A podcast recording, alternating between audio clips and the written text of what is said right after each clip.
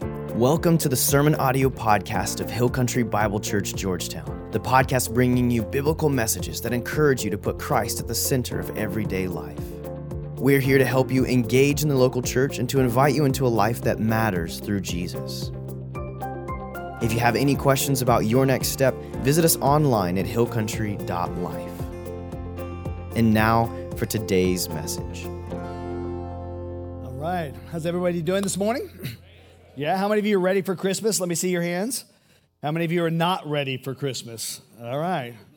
20 days, Troy said it. I want to welcome those of you who are here live and also those of you who are watching online. You're all part of the Hill Country family, and we're glad you've joined us today.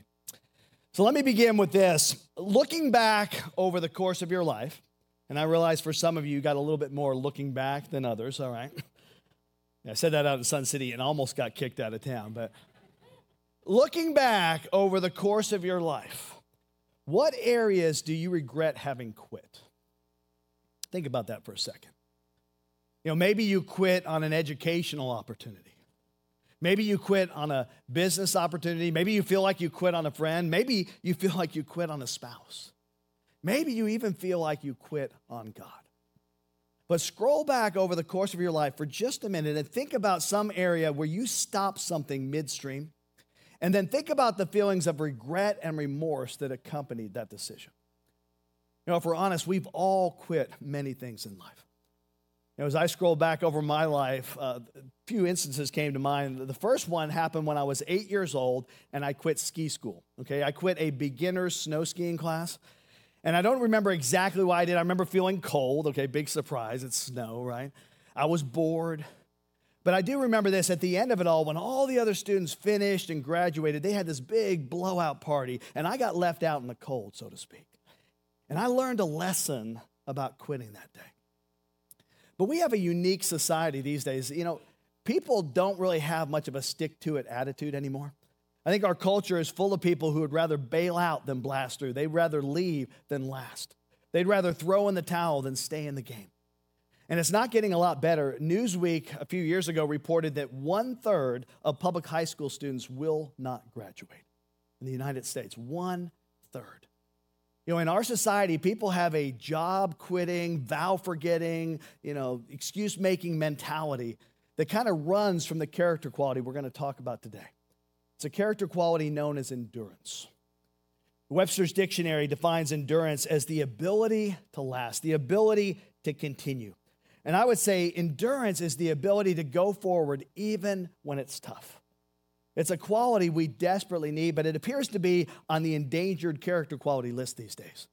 I mean, from month to month apartment leases to escape clauses in contracts to prenuptial agreements to free agency in sports, I'd say our culture actually promotes a lack of endurance. But the Bible comes along and tells us that Christians, by the power of the Holy Spirit, have the ability to endure all things. And so today, we're going to look at a man who demonstrated some serious endurance Noah, as in the guy who built the ark. And we're in this series called Go, where we're taking a look at Old Testament Bible characters that God instructed to go and do something. And then we're looking at the blessings that accompanied that go. And as we get up close and personal with Noah, we find a man who learned that when God says go, you better have some serious, serious endurance. Now, if you pick up your Bible and you just start reading in Genesis, one of the first statements you'll find is that mankind was made in God's image. And God gave people this freedom of choice. Rather than making robots, God gave mankind the ability to choose good or evil in the very, very beginning. Okay? But ever since Adam and Eve sinned, mankind inherited a sin nature. And it doesn't take long to realize within a few chapters, you kind of see that mankind has this overwhelming tendency to choose evil. By Genesis chapter 6, the world had degenerated to such a degree that God was sorry he made mankind. We're going to pick up the story here in Genesis 6, 5 to 7. It says, The Lord saw how great man's wickedness on the earth had become and that every inclination of the thoughts of his heart was only evil all the time. The Lord was grieved that he had made man on the earth, and his heart was filled with pain. So the Lord said, I will wipe mankind, whom I have created, from the face of the earth, men and animals and creatures that move along the ground and birds of the air, for I am grieved that I have made them. Wow, our loving God's heart was filled with pain. He said, I'm sorry I made this mess, and so I'm going to clean it up. Now, the question we always ask is this why did there have to be such widespread death and destruction? Well, in God's economy, sin always demands a payment. Romans 6:23 says the wages of sin. That's the penalty for sin, the paycheck if you will, for sin. The wages of sin is death. And so because of his justice, God was going to play wipeout on the entire planet, but you got to remember something about God. God is perfectly balanced. So on the one hand, God is a God of judgment, but on the other hand, God is a God of grace. And I'm telling you, he's always looking for an opportunity to extend grace to people. And here comes God's grace in Genesis 6 8. It says, But Noah found favor in the eyes of the Lord. Now, that little phrase, found favor, there is a very cool phrase.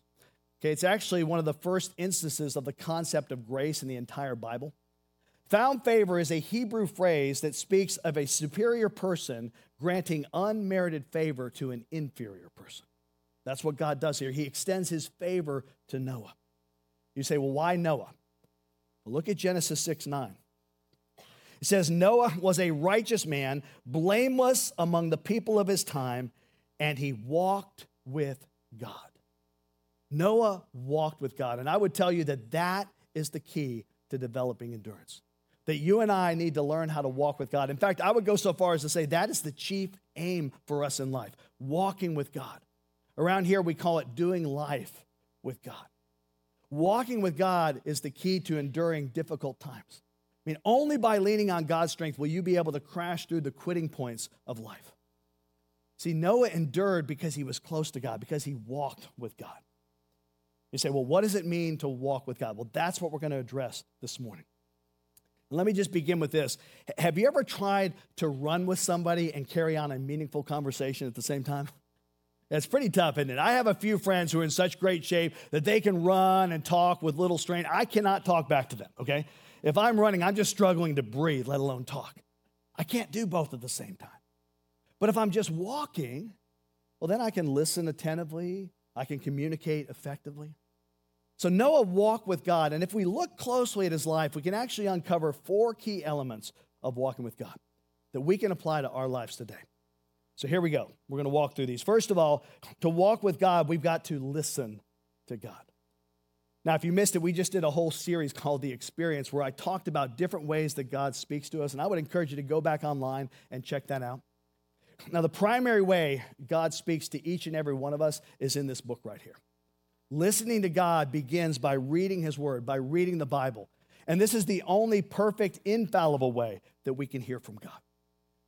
But listening to God also includes learning to identify when the Holy Spirit, who lives in every Christian, when the Holy Spirit inside of us is prompting us to go and do something. And the more you walk with God, the better you're able to discern the Holy Spirit's leadings and promptings. In fact, it's kind of like a child who, as they're growing up, they learn to identify their parents' voice. So we can learn to identify the Spirit's voice. Now, I grew up in Houston, Texas, a little town called Seabrook, Texas. Anybody here heard of Seabrook, Texas? A Little coastal town. If you don't know Houston, Houston is a beautiful coastal city where you can enjoy heat, humidity, and haze, okay? Fancy word for pollution, but but even 110% humidity, whatever it was, you know, I mean, we would go outside and play as kids. That didn't ever stop us. In fact, I can remember over the summers going out playing street football around the corner from my house from dawn until dusk hanging out with my friends Bill and Nikki and Dodd, and we would have a blast together. But when the sun began to set, we knew the inevitable would occur. We knew the time for us having fun would expire. And, and what would happen, you remember this as a kid, your parents would call you home. Remember that? And you could be blocks and blocks away, but each of us, we kind of learned to listen for our parents' voice. We could identify our parents' voice. One of my friends, uh, Nikki Karakuka, he had a big burly Russian father and he would just step outside. It didn't matter how far off we would. He'd yell, Nikki! And Nikki was like, see ya. I'm out of here, right? I mean, there was no counting one, two, three. No, not with him. It was like Nikki, and he was gone. And we were like, wait, did you hear that? Well, Nikki did, right? You only missed that voice once. And, and then my other friend, Dodd Wagner, he had this mom with an unbelievable Southern accent. She could take that name Dodd and turn it into five syllables, okay? It was like, Dodd, come on. and he'd be gone. My other friend, Bill Lenore, his mom was the mayor of our city. She had this stern tone to her voice, and it would just be like, Bill, Bill, Bill. And he said, Do you hear that? he was gone. My mom, on the other hand, she was kind of calm, chill, relaxed. In fact, she would play with me. Sometimes she would actually sing my name. So he, we would hear this faint, Brian, Brian. It's like, oh gosh. really, mom? But I heard that, I knew that voice immediately. See, none of us could see our parents. We were blocks away. But I'm telling you what, each of us, we knew our parents' voice. We learned to identify our parents' voice. Why? Because we live with our parents. We, we walk with our parents. We did life with our parents. We were our parents' kids. And I'm telling you, if you've been born again into the family of God, you should walk with God. You should spend time with God. And as his child, over time, you'll learn to recognize and respond to his voice. Now, some of you, you may be new here. You may be thinking, wait a minute, Brian, are you saying that God talks to people today? Yes. But let me clarify I've never heard an audible voice before, but he speaks to me through his word and he speaks to me through leadings of his spirit. Sometimes it's just a prompting in my mind to do something, sometimes it's a thought that pops into my head. And let me give a disclaimer here. Anytime you think God is leading you to go and do something, make sure you run it through the grid of Scripture first. God is never going to contradict anything in this book right here. And also, if you think God is speaking to you, it's wise to run it by a trusted Christian friend. Because some people run around like spiritual wackos, say, well, God told me this, and God told you that, right? When in reality, they probably just got a hold of some bad sushi or something. I mean, not every inner prompting is coming from God. In fact, we're going to talk about this next year. Uh, sometimes that, that, that voice is just coming from our flesh, or even worse, it can be a thought planted by the enemy. So we've got to discern God's voice. It might not be God, so test it. But yes, God still speaks to us through the Bible, when we pray, through other people, through the promptings of His Spirit. Noah walked with God. He learned to listen to what God had to tell him. But he didn't just listen, okay? Noah also obeyed God. And that is our second key principle here. Okay, the first thing you do is you hear, but that is useless. It's useless to hear God if you don't obey God. So God, he says to Noah in Genesis 6:13, Noah, I want you to build a boat. Now, to most of us here, that doesn't sound too strange. Back in that culture, that would have been really, really strange. Why? Because Noah had probably never even seen a boat before. And it's possible that it had never even rained in the way we think of rain on the earth before. The book of Genesis tells us there was a veil, a mist that surrounded and enveloped the earth and watered the grounds. But God says, Noah, build a boat because I'm going to send this thing called rain and I'm going to flood the entire earth. But you and your family will be saved because you'll be in that boat. So Noah listened and Noah obeyed. And he started this project. Now, Noah was around 500 years old when he started building this ark. And I'm guessing most people were thinking he was going through some kind of millennium life crisis or something, right? What is he doing? He's not buying a Ferrari or Lamborghini. He's building a big honking boat. 450 feet long, 75 feet wide, 45 feet tall. Got a picture of it here. You can see how big that is. That's a replica. That's not the real ark. It didn't come floating over to the Netherlands, but that, that's the replica there. That's a big boat. And I'm guessing, I mean, just think about this. Noah had to endure some serious ridicule. Day in and day out, he's working on this thing. I'm sure he was the laughing stock of the local Home Depot, right? Getting supplies all the time. And get this, I looked into this. I'm like, how long did this take? You guys have any idea? Scholars estimate it may have taken him upwards to 120 years to build this puppy. Now, I don't know about you, but after about 10 or 20 years, I'm going, come on, God, this is ridiculous. Man, I'm watching the Weather Channel. I don't even see any clouds. I don't even know what clouds are. What, what the? No, what is the deal? Noah was a man of endurance. He just kept at it, kept at it, kept at it. He persevered. I love this. Genesis 6:22. Noah did everything just as God commanded him. Can anybody in here say that? yeah, don't raise your hand. I shouldn't be raising my hand. Noah did everything just as God commanded him. He heard and he obeyed. You see, even when things don't make sense, even when it's like, what are you up to, God? He expects you to move forward, to trust him, to obey him. And to trust that He will come through in His timing. And that's another principle, okay? That's our next principle here. If you're gonna walk with God, you're gonna have to learn to wait on God. Scholars tell us that Noah and his family spent 377 days in that ark. You talk about needing endurance. In fact, they had to hang out in the boat for seven days before it even started to rain. And I don't mean to be gross here, but can you imagine the smell in that thing? The humidity, the doubt that would plague them? But Noah hung tough. And see, when it comes to walking with God, here's something you've got to grasp. You've got to learn to get on God's timetable. See, my timing is my timing, right? I want it done now. I want this done now. I want that done now. You're the same way. But as Christians, we got to sync up with God's timetable. And I'm telling you, that can be really, really tough at times. I remember the first missions trip I took down to Mexico. It was 35 years ago, and Wendy and I, we went down to Querétaro, Mexico to help with the construction of a church building there. And the group we went with uh, included some of your typical corporate America businessmen. These were your high detail, punch the clock kind of guys. So when they said, we'll see you tomorrow morning at 8 o'clock, they expected the Mexican nationals to be there at 8 a.m. sharp. Yeah, some of you are chuckling. You've obviously been to Mexico before. See, 8 a.m. in the morning, that, that, that means, you know, whenever, 8, 9, maybe 10, any time in the morning. And I remember the first day when the Mexican nationals there, they were, they were late. It wasn't that big a deal. People said, no, oh, something went wrong. But then the second day, the third day, some of our guys are like pacing back and forth, looking down at their watch, doing this. I mean, you could practically feel their blood pressure going through the roof, just waiting on those guys to arrive with supplies, to help with assistance. And finally, our missionary there, Jose Rodriguez, he, he sat these guys down and said, Guys, there's something you need to understand here.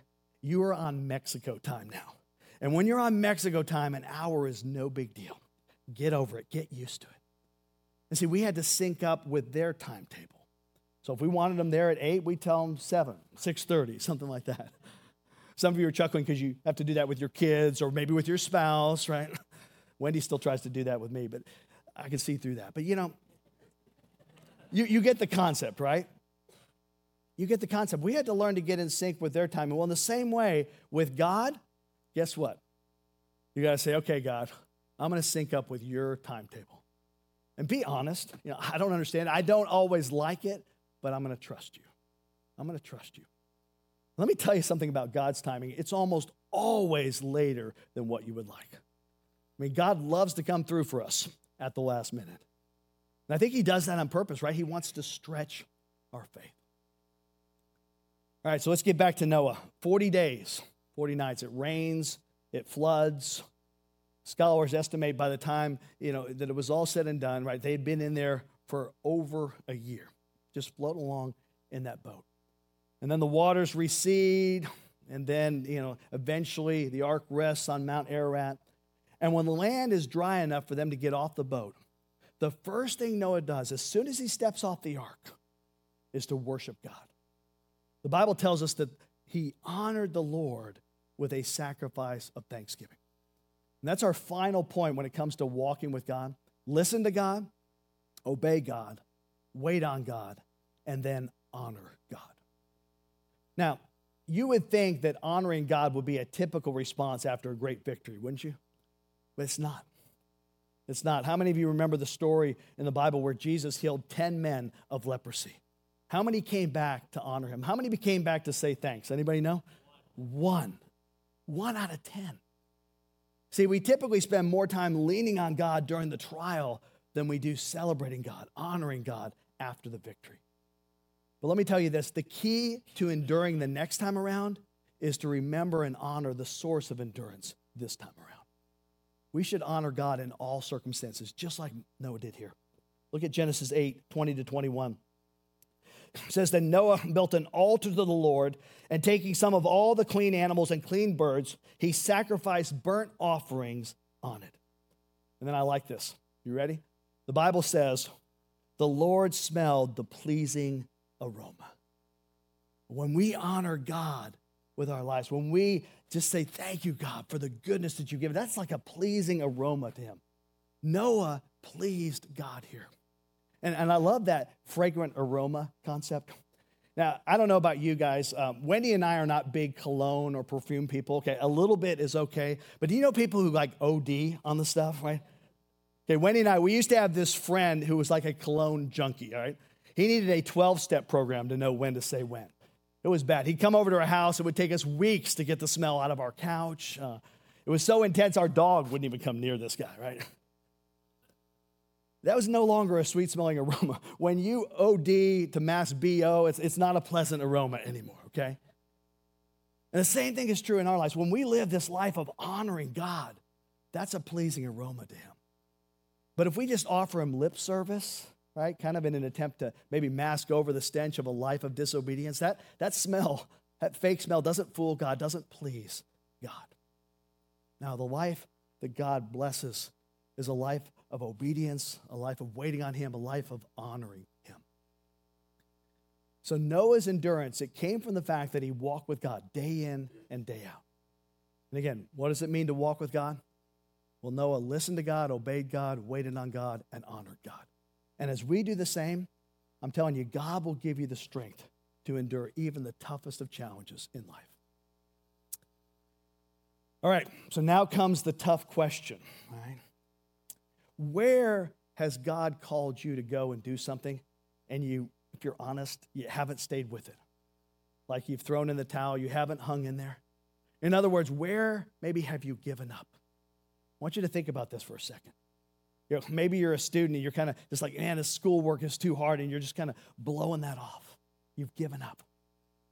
You know, maybe it's in your marriage, and I get it. I counsel people all the time. Sometimes people have tried and tried and tried for years and years and years, but sometimes God is saying, no, no, no, you got to hang in there. No matter what, you've got to endure. And you're just weary, you're fighting in there. But God's telling you, hey, get back in the game, get back in there.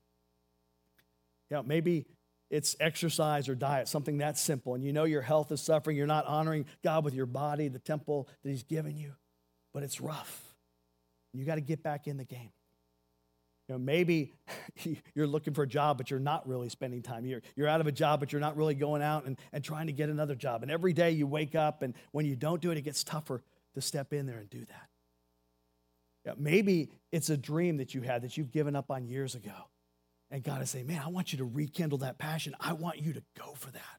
I'm calling you to do that. Or maybe for some of you, you remember a time when you were really serving the Lord in ministry, but as you think about it, man, that's been years ago. And in the back of your mind, you're kind of going, yeah, yeah, I, I did my time, right? Hey, if you're still alive, the race isn't over, people. And what is it for you? I can't tell you what it is. But where is God telling you, get back in the game, walk with me, trust me to give me endurance, to give you endurance? What is it for you? You know, if something immediately pops in your mind right now, let me just tell you don't dismiss it, don't ignore it, don't write it off. I mean, that could very well be the prompting of the Holy Spirit. Test it against the word, ask a trusted friend, but don't dismiss the Spirit's promptings.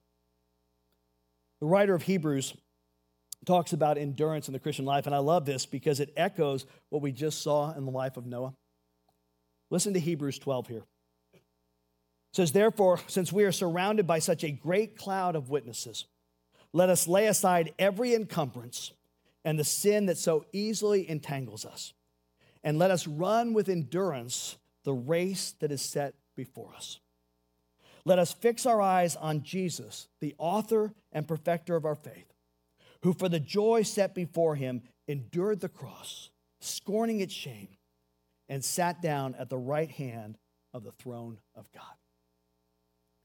You know, if you're going to do what God calls you to do, if you're going to go where God calls you to go, if you're going to finish this Christian race well, you have to have a singular focus Jesus. What does it say here? Let us fix our eyes on Jesus. In other words, walk with Jesus, do life with Jesus. Now, I'm telling you, the Christian racetrack is littered with believers who started really well, but somewhere along the line, they stumbled. Somewhere along the line, they took their eyes off the prize, they took their eyes off Jesus, and they didn't finish well. Christians who give up or give in to the temptations of the world because enduring is just too hard. And I get it, it's tough to hang tough when times are tough, right? It's easy to throw in the towel. It's also easy to let, just kind of let go a little bit, right? When things look pleasant, when things are going well, just to kind of ease off the gas a bit. But if you're going to finish the Christian life well, you've got to stay focused on Jesus and run it all the way to the very end. You know, Noah was a model of endurance. Think about this. He spent upwards to 120 years enduring just one great project for the Lord. I mean, that's nearly two lifetimes, people. And so I think by God's grace, you and I, we can make it for one, don't you think? All right, let's pray. God, as we look at the life of Noah, it's, it's amazing to me. Because none of us are going to have to stick with something for 120 years.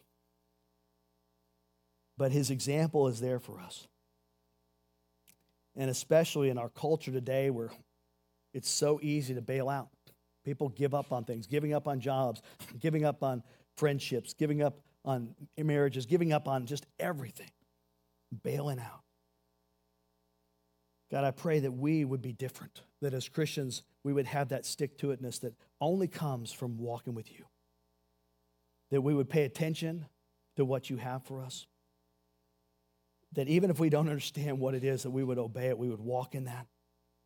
That we would have incredible patience because it always takes that to wait on you.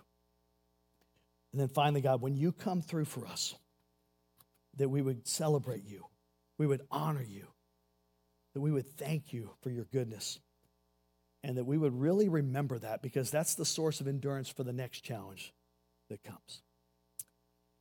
God, we recognize that we are totally dependent on you and your power and your Holy Spirit to do this. But we thank you that, like Noah, we can endure all things. It's in Jesus' name we pray. Amen. All right, people, so this week, as you think about it, figure out where you need to get back into the race and don't give up, okay? Don't give up. Have a wonderful week.